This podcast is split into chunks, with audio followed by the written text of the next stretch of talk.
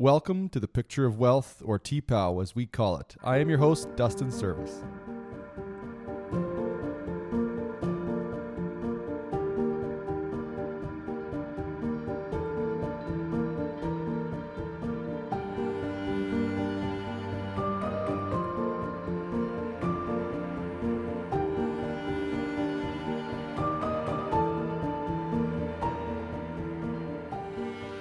Listener, this is your trusted host, Dustin Service. I'm going to be reading a book that I wrote for the next few weeks, each chapter, each episode. Enjoy. Man's Picture of Wealth. Prologue. The Question. Hey, photo guy, how do you plan to retire? The other guys in the Jeep, all billionaires, all clutching craft beer cans and cigars, turned to hear Theo's reply with amused looks on their faces. Theo blinked thought for a moment, and realized he had no idea what to say. He was the one who usually asked the questions. He'd been drilling these guys with questions about their businesses all weekend, and having the table suddenly turned caught him off guard. Theo thought back to all the conversations he'd had in the past four years while trying to win the ultimate picture of wealth contest. He thought about Omar, the Italian car parts billionaire, Kaz, the unlikely farmer, and Carlos, the famous scuba diver in Cabo, they all had different things to say about how they achieved their wealth and what they valued, and how it all somehow made Theo question his own approach. He also thought about Mans, the old caretaker of the luxury retreat where these men each had spent 20,000 to spend 4 days fishing and drinking expensive booze. How did he want to retire? With all these people and conversations in mind, the first thing that came to Theo's mind was happy. Quote unquote, happy, he said aloud knowing before he even opened his mouth that these guys were going to laugh their heads off. I want to retire happy. From the front seat, Roy Duran, the Canadian oil tycoon, and Theo's subject for the contest gawked loudly. Yeah, but first you need to cash out and get a big chunk of green to live on that. That is how you retire happy, my friend. Theo tried not to inhale the cigar smoke and shifted in his seat. Yeah, I guess. He was more than a little embarrassed to be talking about his own finances with people so far ahead of him in the game. Orson, their fishing guide, cut in, Five minutes to the honey hole, boys. You better be ready to catch some big ones. The others turned back to their beers and other conversation as the Jeep headed towards the far end of the lake. But Roy's question kept ringing in Theo's head. What about his retirement? At his graphic design and marketing firm, he'd built a nice library of stock photos and images that provided a decent, steady income. Hey, Roy, Theo said. You know what you said about cashing out? I get paid every time someone downloads one of my photos from the internet. As long as that revenue covers my bare minimum, I'm set. I make money doing nothing. That's how I'm going to retire. The three rich guys chuckled.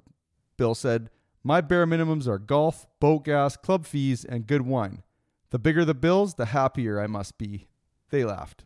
Do I have to include my ex wife's jewelry shopping habit in my bare minimum? Roy asked, and they laughed even louder.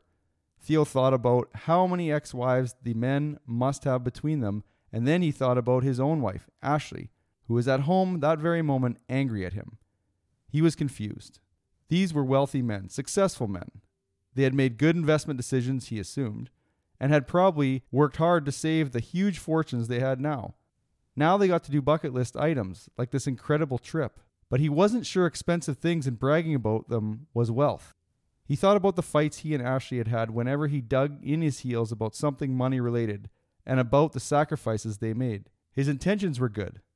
He thought that if he made a decision that brought in more money, his family would be better off and happier. But it seemed like more and more of those decisions just made his wife angry. Orson pulled down into the clearing near the shore and the mist covered cove came into view. Watching the others mill around putting on their fishing gear, Theo pondered why he was there to capture the ultimate picture of wealth. But he was starting to wonder if being wealthy and being rich were revealed by very different pictures. Chapter 1 Chloe, 12th of August 2016, Austin, Texas. The energy was palpable as Theo entered the conference area of Austin's newest ultra chic boutique hotel and micro conference center. He was meeting Omar Ansari in the billionaire's penthouse suite in an hour, but he wanted to take a moment to relax and get his head in the game, as it were, His flight from Vancouver had been delayed, and he'd had to race over straight from the airport. He was frazzled and more than a little nervous. According to the signs everywhere, the hotel was hosting the sales awards for the Live Now health products, what looked like a line of women's nutrition and longevity beauty products. He approached the lobby bar and asked the bartender for a soda and lime. What's all the cheering in the next room? The bartender smiled as she prepared his drink with a flourish. Oh, this is the main event for all the top saleswomen in North America. They come here every year. To qualify, a rep needs to earn more than a million a year. They're great tippers. Theo raised his eyebrows and took a seat at the bar. As he sipped his drink, he could not help but tap his foot on his bar stool. The pump up music, laughter, and cheering from the conference room was infectious, and he found himself wishing he could join in. He turned around to people watch from his bar stool, and at that moment the doors of the conference room swung open. Some 200 people, almost all women, poured into the surrounding halls and lobby. They were glowing, talking, laughing, and checking their phones. Theo noticed they wore name badges of different colors. What's with the badges, do you know? Theo asked the bartender. The colors signify how many days off per year the person takes. How about that, huh? No way. No joke. She turned and headed down the bar to serve another patron. This was a twist Theo had never encountered. These people made great money and celebrated big goals, and they focused on days off. Theo looked at the nearest sign and typed Live Now Health into his phone. It was a global company with an old school multi level marketing feel. Through the crowd, Theo noticed one woman with a cluster of five or six others waiting to talk to her and take selfies. He asked for another drink, and when he turned back, he saw the group had dispersed and the queen bee was approaching the bar. She sat down two seats from Theo. She was hard not to look at. She practically sparkled with energy and smelled how Ashley smelled after she'd been at the spa. Delicious. Everything about her said money. Her clothes were obviously expensive. Her black hair was styled in a perfect mass of curls. She wore dark, well fitted jeans and a white t shirt with a deep v neck that contrasted attractively with her dark skin. It read, Excuse me while I succeed, in big block letters. Artfully applied gold eyeshadow shimmered from her eyelids all the way to her high arched eyebrows, and expensive looking rings adorned most of her fingers. The woman emulated confidence. Theo read her badge, Chloe Ellis. She ordered a G&T. In university, Theo was a full scholarship volleyball player and was captain of his team. He'd won sports and after graduation business awards and had been to lots of networking events where he was comfortable making small talk. He may have been lacking financial confidence lately, but he still always felt okay striking up conversations, especially with women. But this woman was giving his confidence a challenge. She nearly hummed with it herself. He was intrigued by her and the company, more specifically, how they created the infectious energy he had just witnessed. What made this group buzz? Theo faltered, feeling himself exiting his comfort zone. But he took the chance. He thought, what about Wayne Gretzky's saying? You miss 100% of the shots you don't take. Did you win an award today? Theo asked. It was the first thing that came to his mind. She said, Pardon? I should have been focused on my interview, not flirting at the bar, Theo thought. But he stuck to the game plan. Unable to fabricate a new entry point, he asked again, Did you win an award today? Oh, she said. No, I was presenting this year. Oh, wow, that's great, Theo said rather lamely.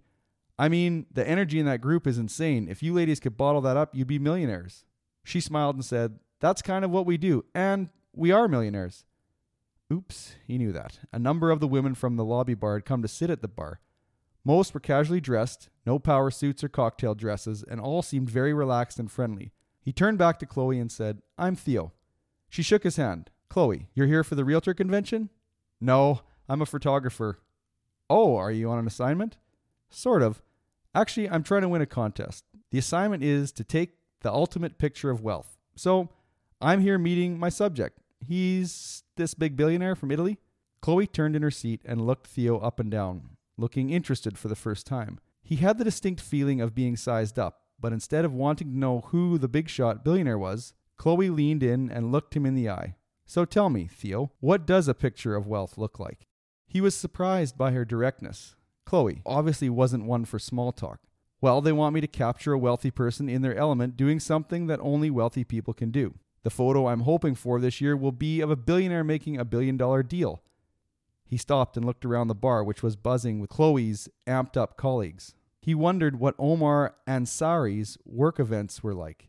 I have to be honest, I'm really intrigued by your group. Many of you earn over a million, you said? That's right, Chloe said, and we're all independent operators. The thing that sets us apart, though, is that lifestyle is intentional for us. The mantra of the company is family, fun, then financial. We've all built into being happy first and achieving success over time, really trying to enjoy the journey along the way, instead of sacrificing our lives just to pile up a lot of money. She seemed to consider him for a moment and then leaned in. I have a question for you, Mr. Wealth Photographer. Yeah, for sure. Theo was pleasantly surprised that she had chosen to keep the conversation going. Chloe set her empty glass down and nodded at the bartender for another. She said, If you're studying wealth, consider this. If I retire at age 60 and then die at 63, whether I had 1.5 million or 3 million, I still died with money in the bank. So, one could ask, should I have lived more of my life? Should I have given more away, invested more in my happiness along the way? Or was I right to keep saving my money and my fulfillment for later? Theo thought about that for a moment as they sipped their drinks. It felt like his working life had been focused on building more, saving more, and trying to show everyone he was doing well. I don't know, he finally blurted out. How would you define wealth? Chloe looked at Theo, paused, and then moved into the stool next to him. She asked the bartender for some more napkins. I assume you're not doing origami, she said, and gave her the pen too. Chloe pushed the pen and napkin over to Theo. Show me what you think you know so far about this ultimate picture. Draw what you think wealth looks like. Theo stared at her. He was on the hot seat now. Well, wealth, having enough money to support your family and do what you want when you want. He drew some boxes on the napkin and labeled them expenses, assets, savings, investments. He showed her, and she slid it back to him. Good start. Now flip it over and break it down. Be more specific. Theo turned the napkin over and started again. This time, he drew bigger blocks, and inside the bottom block wrote expenses, savings, assets.